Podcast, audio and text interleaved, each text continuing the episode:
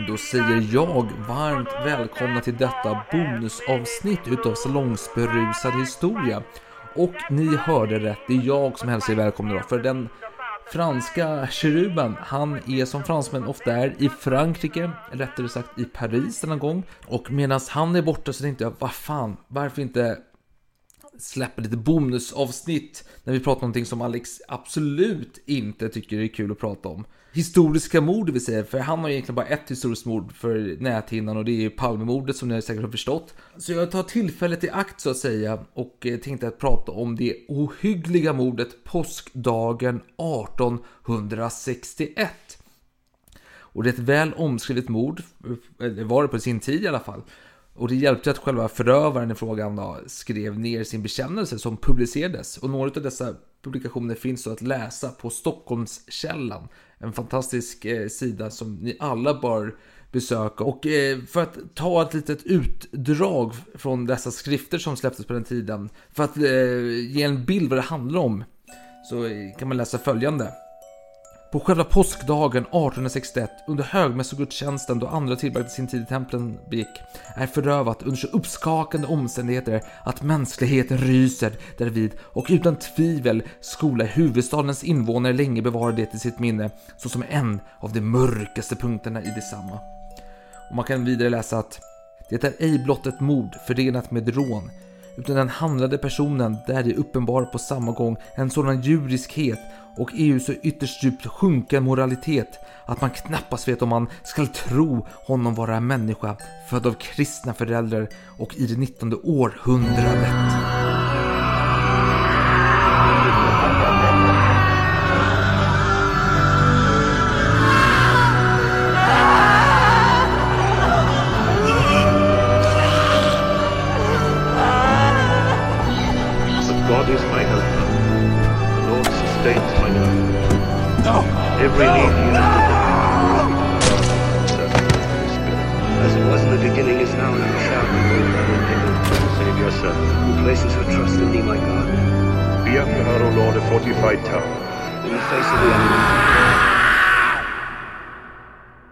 Men innan vi kommer in på själva brottet i fråga så tar vår historia sin början år 1840 den 20 mars då en pojke till jorden i allmänhet och Göteborg i synnerhet var kommen. Han fick namnet Per Viktor Goethe. Han var för att citera dåtida tidningar född av oäkta säng. Det vill säga att hans far var okänd och hans mor då var ogift för tillfället när han föddes då, men gifte sig senare med en hantverkare från staden. Per då, han skickades vid 3-4 års ålder till Stockholm. Där han bodde hos olika familjer tills han till slut hamnade hos prins Karls inrättning för vanvårdade barn. Och detta var en inrättning som hade bildats på 1830-talet. Jag tror det var ut en polismästare och en biskop, eller sedermera biskop, som grundade det då. Och de hade sina lokaler på Högbergsgatan i Stockholm. Och när man sökte bistånd för att öppna denna inrättning så gjorde man en anmälan som för all del går att läsa på Stockholmskällan även den då. Och där finns ett ganska, tycker jag, beskrivande utdrag om varför den finns och varför den behövs. Och den har lite koppling till denna historia. Så här står det. Vad ska det bli av dessa barn som alldeles lämnas åt sig själva under det att den försupne fadern, ifall han är känd, och den liderliga modern hålla till var på sin krog och endast sammanträffa i hemmet för att gräla Sverige och rivas. Så fortsätter det. Ja, vad ska det bli av själva huvudstaden när en gång detta både psykiskt och moraliska elände blir jämte själva generationen fullväxt och därefter i stigande progression utbrett och fortplantat? Mm, det kan man fråga sig och eh, för att få svar på den här frågan, kanske eventuellt, så återvänder vi till Per då. Per, Per, Per. Per Viktor Goethe som efter några år på inrättningen kom till, eh, hamnade hos en stålarbetare. Det var ett tag sedan hamnade han i Arboga, eh, bodde något år, kom tillbaka till Stockholm där han fick jobb hos en instrumentmakare. Då tror han hette Ponsbach. Ponsbach, ja, låter bekant. Något sånt där, Ponsbach. Och det blev då ordning och reda på den unge Per, för han hade ju ett fast jobb och så vidare. Förutom det faktum då att han eh, dömdes för en del brott under denna tid. Dels var det snatteri utav första andra graden, slagsmål, fylleri och ja, gatufridsbrott helt enkelt. Han fick även tillbringa några dagar i fängelse. Och efter detta så ansökte han om avsked från instrumentmakaren. Och där fick han ett intyg att ja, den egentligen tvivelaktige Per uppträtt citat nyktert och ärligt. Slutcitat. Och efter det tog han värvningen i Livgardet. Utan att såklart nämna sin brottsliga historik. Eller får man i alla fall förutsätta att han inte gjorde.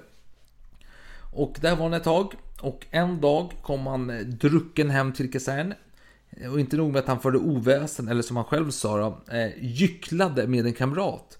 Det var dessutom en söndag och som ni förstår då, så verkar Per inte ha haft någon större vördnad för de kristna högtiderna eller vilodagarna. Men det hade minst sagt andra livgardet. En korpral blev irriterad på Per och gick fram och gav honom en ordentlig örfil.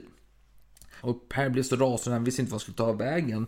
Men till slut eh, kom han till insikt och sprang och hoppade ut genom fönstret där han föll handlöst ner på gatan och som han själv skrev Citat. Jag hade troligtvis slagit ihjäl mig om ej Guds skyddande hand varit om mig.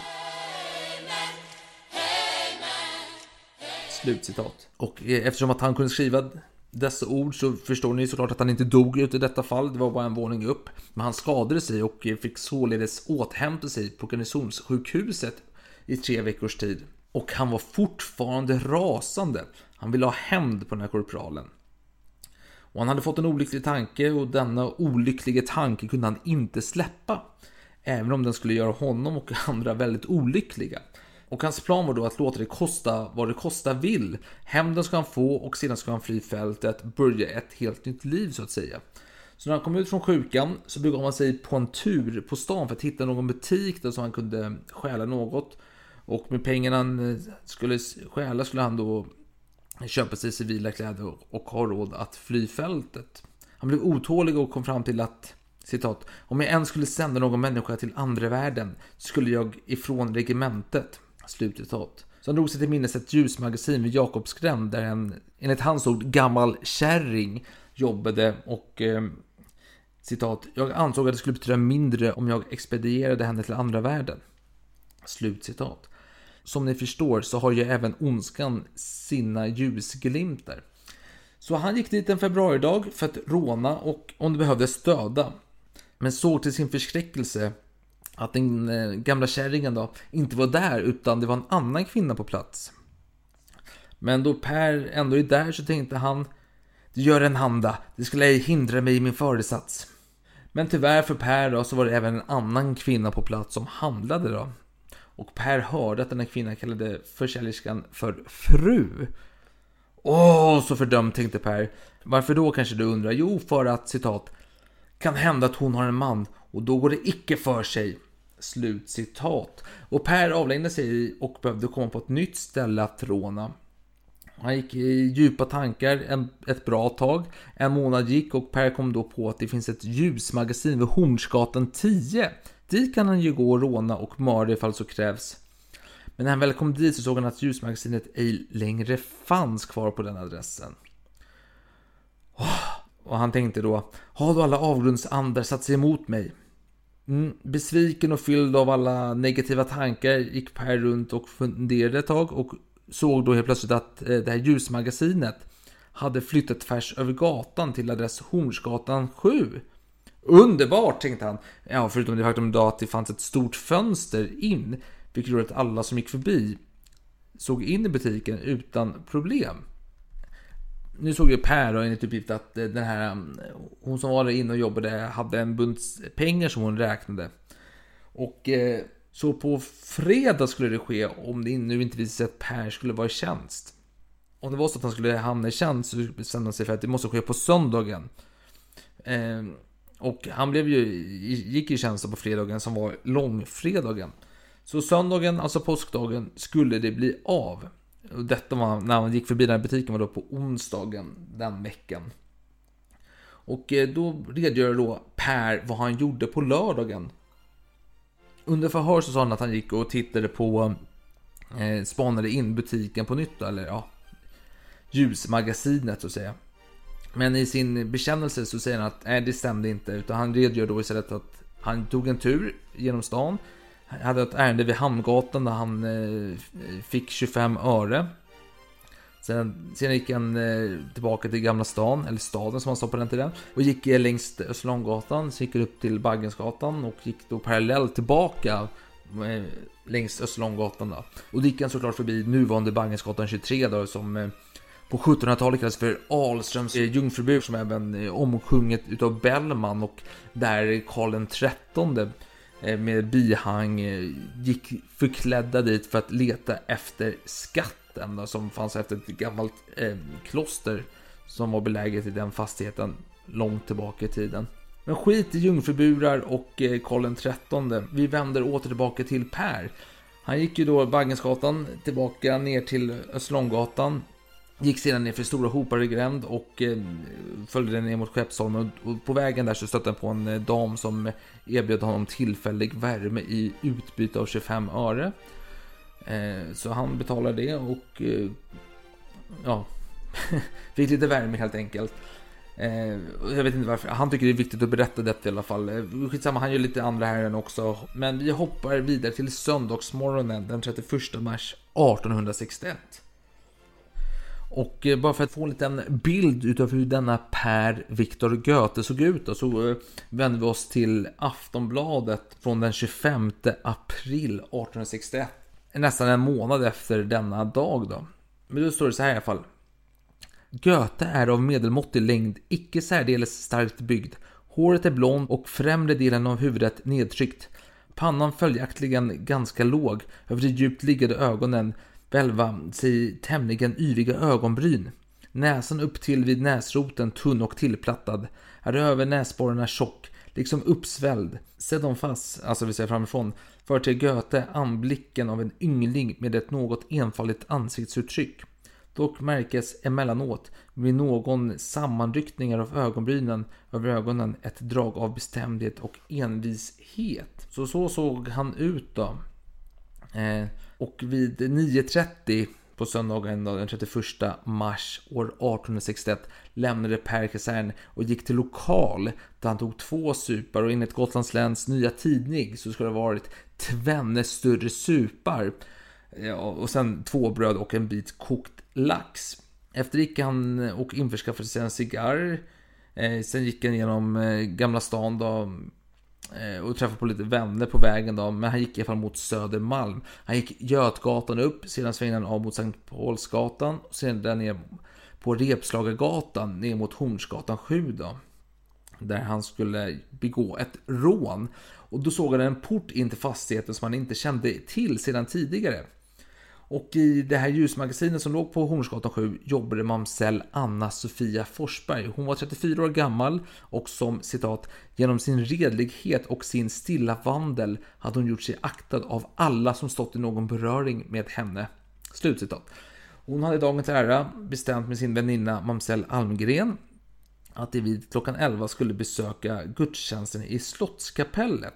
Och eh, mamsell Almgren hade varit där och sagt kom nu eh, Forsberg, nu drar vi. Och eh, Forsberg sa nej men jag måste byta om och så vidare. Och då sa Almgren någonting med att ja men jag, jag eller hon tänkte väl jag tar en runda i kvarteret och gör, uträttar några ärenden. Men som klä på sig. Så hon gick ut genom en bakdörr och låste inte den helt enkelt. Så när Per stod inför magasinet till Boden så höll mamsell Forsberg på att byta om inne i eh, det här magasinet då. Och eh, eftersom att eh, dörren var olåst så kunde han komma in. Och låt oss då lyssna till Pers egna ord om vad som hände härefter. Då jag inkom frågade en röst. Vem är det? Varpå jag icke svarade utan tog det knivblad som jag hade medtaget från kasern ur kappfickan och höll det samma i högra handen. Framgående till en dörr som ledde in till kammaren. När jag kom dit stod där fruntimmer halvklätt och sköt igen dörren så att den stod på glänt. Jag frågade nu om det icke bodde någon eh, fru med namnet Westerberg. Härpå svarade hon att hon ej visste det. Åh jo, nog ska mamsell veta det, sade jag. Nej, hör han, det vet jag inte. Han får lov att gå, ty jag ska kläda mig, svarade hon. Hon är bestämt här inne, sade jag och sköt på dörren för att komma in. Det är ingen här, svarade hon. Han får lov att gå sin väg, ty han generar mig. Åh, inte generar jag er, sade jag, varefter jag sköt upp dörren och gick in ut i kammaren. Hon förstod troligtvis min avsikt, Ty hon sprang genast ut i magasinet. Men jag sprang efter och upphann henne då hon hade handen på dörrvredet. Jag tog nu tag ut i högra armen och drog henne in i kammaren. Under det jag sålunda drog henne skar jag henne på halsen. För första skäret jag skar henne bad hon Söta herre, gode herre. Mitt svar på dessa hjärtskärande ord, vilket jag ännu tycker ljud i mina öron var Nej, ditt... Ja, ja, det är då censurerat. Det står L-R utropstecken. Vi leker med tanken till luder då. Nej, ditt luder. Jag hade inte ett förbarmande eller medlidande med den arma människan, utan jag fortfor med utförandet av min djävulska gärning. Jag kan ej säga hur många gånger jag skar henne, men jag tror att det var sex av sju gånger. Jag fick då se en stor kniv ligga på en såpfjärding. Den jag genast tog och strök av såpa mot kanten av fjärdingen. Varefter jag gick tillbaka till henne. Hon låg då framstup och jag ställde mig gränsle över hennes kropp hållande min vänstra hand för hennes mun. Hon fick därvid ett finger i sin mun och bet i så hårt att jag trodde att hon skulle bita av detsamma. Sin högra hand hade hon lagt på halsen. Då högg jag flera gånger henne på handen, ty jag ville att hon skulle taga bort densamma. Men gjorde hon icke. Jag tog därföre ut i den och lade den ned på golvet. Under det jag högg henne på handen tappade jag kniven, ty jag var mycket blodig på högra handen i följd därav att jag på det lilla knivbladet skurit mig i detsamma. Sedan jag hade lagt ner hennes hand på golvet och tagit upp kniven satte den på hennes hals och skar så mycket jag förmådde tills det tog emot, då jag slutade. De tre sår hon hade i huvudet, de sparkade jag henne med vänstra skoklacken medan jag tyckte hon rörde sig ännu. Efter att ha slutat skära henne i halsen lade jag ifrån mig kniven på golvet, torkade jag av mig blodet med hennes kjolar, vilket jag sedan uppdrog på henne samsåg och punkt, punkt, punkt. Detta är censurerat då. då. Och i en liten fotnot så går det att läsa följande. Vad härefter följer har vi för anständighetens skull måste utesluta. Nog av, han skände den av honom mördade kvinna. Och tre utropstecken till följd på det då. Det var väl någon form av våldtäkt får vi anta. Jag försökte läst, jag, jag tänkte att kanske någon av skvallerblaskorna på den tiden hade skrivit om eh, detta, vad det var han gjorde med kroppen. Men jag har inte hittat något ännu. Men vi, jag förutsätter då att det är någon form av sexuell handling på den, med den döda kvinnans kropp. Då. Man fortsätter i fall.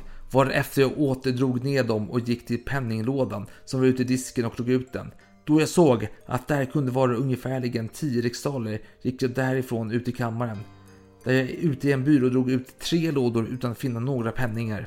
Kors i Jesus namn, utropade jag. Skulle jag begått ett mord utan att hava något därför? Då jag uttalade dessa ord hörde jag någon gå ut i förstugan eller trappan, varför jag genast skyndade ut i magasinet och höll dörren igen ifall någon skulle komma. Sedan det åter var tyst gick jag att uppsöka dörrnyckel, ty jag tänkte i den händelsen någon komma skulle ingen slippa in. Men jag fick ej sikte på den. Jag fick väl fatt i en nyckel, men den passade icke. Jag återvände nu till kammen och skulle dra ut den fjärde lådan, då jag under soffan fick se ett litet skrin jag skyndade att framtaga det, varvid jag hörde någon skrämma ut i detsamma. Nå, har jag nu äntligen fått reda på dem, tänkte jag. Gick därpå ut i magasinet och bröt med den stora kniven upp skrinet. Då jag såg penningarna tänkte jag, nu eller aldrig skall jag från regementet. Jag stoppade penningarna på mig och gick till disklådan för att taga den varande tio riksdalerna. Ditkommen fick jag se en kappknapp ligga på golvet. Jag tog då upp den, ty tänkte jag, det kan röja mig om den ligger kvar. Den röjde mig ändå. Ty då jag tagit de penningar som vore i lådan och stoppat dem i fickan som skulle avlägsna mig kom jag erfarenhet av att det var själva slave-knappen som gått ur. Jag gick då in i kammaren för att taga en knappnål för att sätta istället för knappen.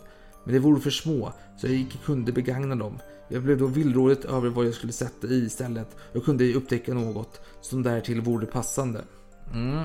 Så gick det till och medan han höll på där med sin knapp som var tappad så kom helt plötsligt mamsell Almgren tillbaka för att plocka upp mamsell Forsberg då. För att gå till den här gudstjänsten. Eh, hon försökte komma in och eh, Per hörde att hon kom så han höll emot dörren. Och då sa mamsell Almgren då Får jag komma in Sofie? Och Per svarade med en, ja, sin ljuva basstämma att Nej det får du inte. Och mamsell Almgren fortsatte Men snälla, får jag inte komma in? Och då svarade Per strax.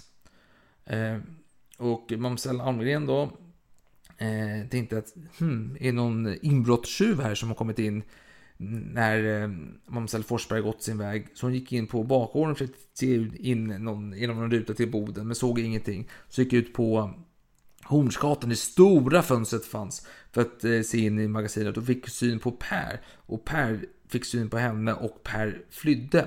Man gick inte ut på Hornsgatan, man gick ut på bakgården.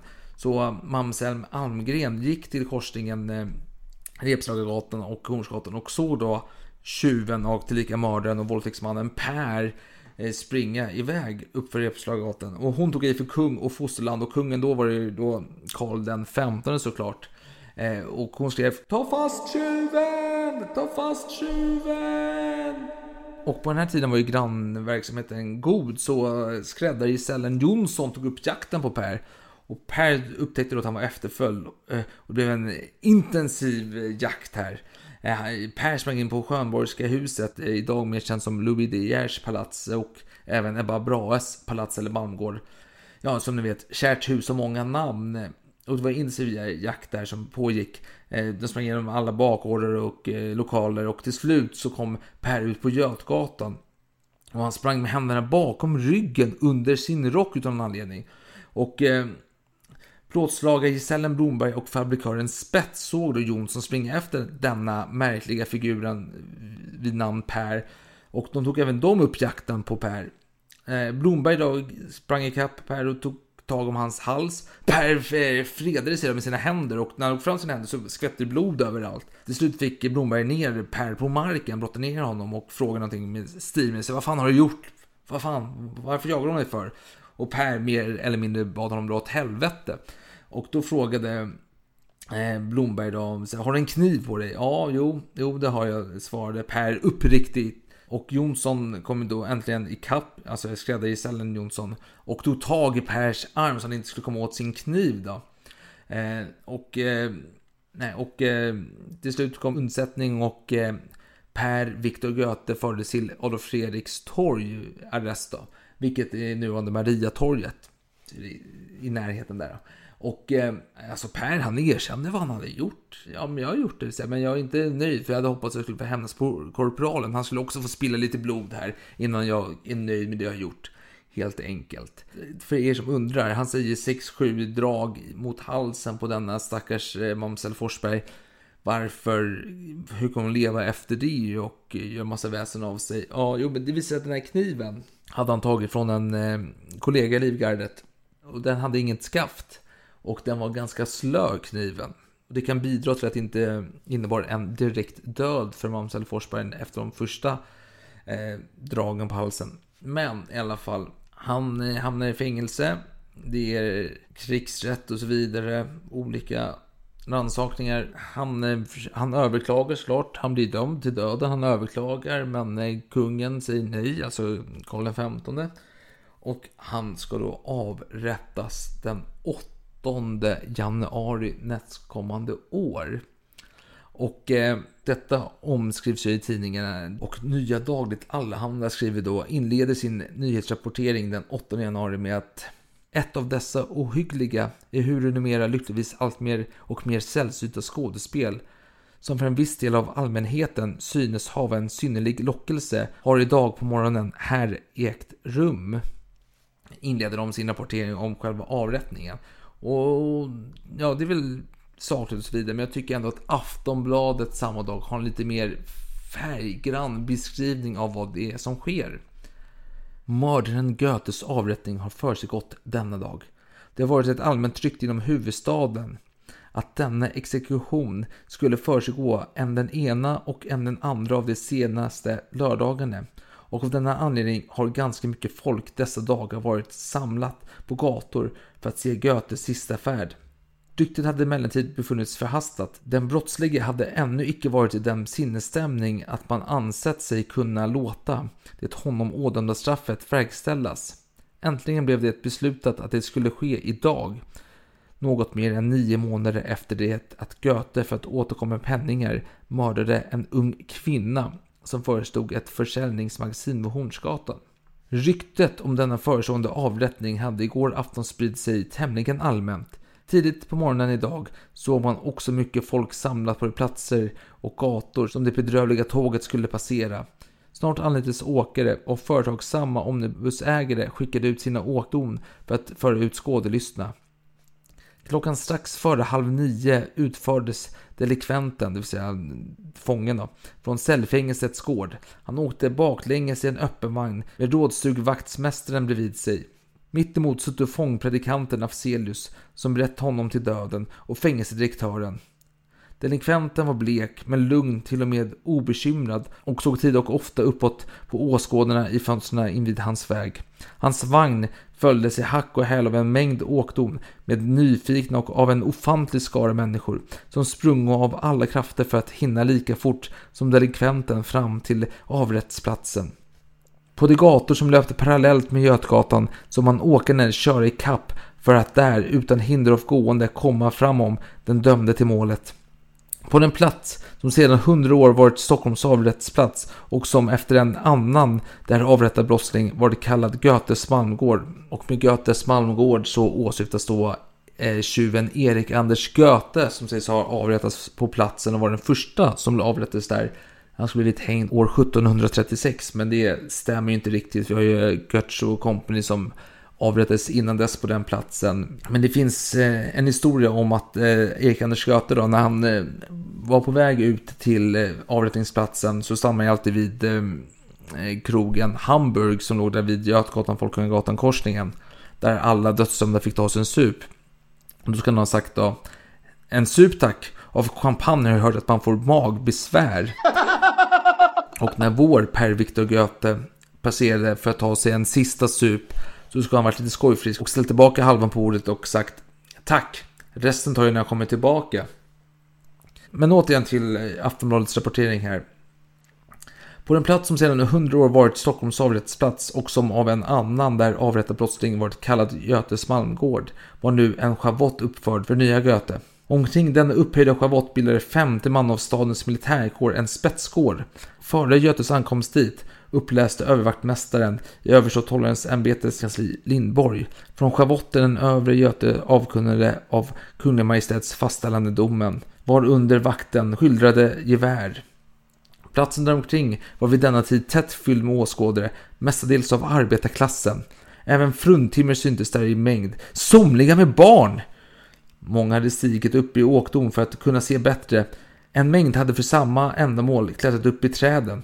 Torde ingalunda vara för högt räknat om man antager att de församlade utgjorde 4 à 5 tusen.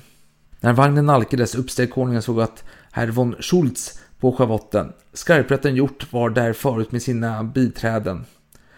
Vagnen körde ända fram till spetsgården. Sedan med övriga åkande stigit ur gick även Göte med därur och omedelbart därifrån upp på schavotten. Det skedde med säkert och raska steg. Uppkommen gjorde han en djup bugning för fogaten och tryckte därefter fängelsedirektören och slutligen fångpredikantens hand. Härefter lade han ifrån sig sin mössa, tog av sig den mörka rock som han haft på sig och lade den över barriären som avgav schavotten. Tog likaledes av sig västen och lade den på samma ställe, knöt av sig den långa vita halsduken som han hade om halsen och uppknäppte slutligen bak i nacken den med öppningen i ryggen försedda skjortan som han var iklädd. Fångpredikanten Afzelius erbjöd sig nu att knyta den vita halsduken såsom bindel för hans ögon men Goethe förklarade att detta icke behövdes och gick med öppna ögon fram till stupstocken samt där på knä. Fängelsepredikanten lade härvid delikventens rock över hans nästa blottade rygg, för efterläste han välsignelsen över honom. Delikventen, som själv lagt sig ned framstupa över stupstocken, jämkade under välsignelsen med ett par rörelser sin hals i ett passande läge. När välsignelsen var läst syntes en blixt och hördes i samma sekund ett dovt ljud. Exekutionen var gjord. Och bara för att avsluta denna rapportering från Aftonbladet. De har ju lite mer personlig beskrivning också om hur Goethe var under sista tiden. De skriver så här. Personer som sett Goethe under hans sista tid har beskrivit honom så som i högsta grad moraliskt förslöad. Han hade ungdomen då han förflyttade från det ena stället till det andra överallt fått mycket stryk och blivit agad för nästan allting och aldrig erfarit några tecken av ömhet och välvilja. Hans hjärta hade härigenom blivit tillslutet för alla tills det hade kommit därhän att han icke hyste känsla för någon annan än sig själv. Någon uppsåtlig förhärdelse eller brutalt beteende i förhållande till sin själasörjare hade han nu icke visat, så som det blivit utspritt. Endast då fångpredikanten meddelat honom att hans nådansökan hade blivit avslagen och att han skulle komma att dö i början av detta år skedde ett undantag. Han förklarade att han icke vore färdig att dö och att han behövde mycket längre tid att bli beredd därtill. Och på den honom gjorde erinran att han själv hade lämnat sitt offer ingen beredelsetid alls, svarade han ett häftigt ord. Eljest hade han som sagt förhållit sig lugnt. Och det var allt för denna historia. Jag önskar er alla en glad nationaldag och något annat som kanske sker i juni månad. Midsommar för guds skull. Nästa gång vi hörs, då är även den franska keruben tillbaka. Tills dess, ha det bra!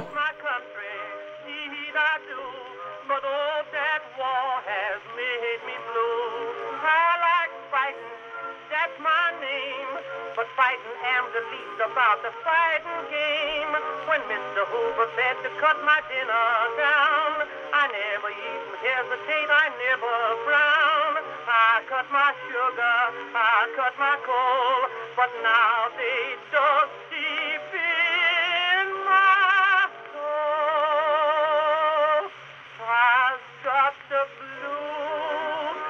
got the blues, I've got the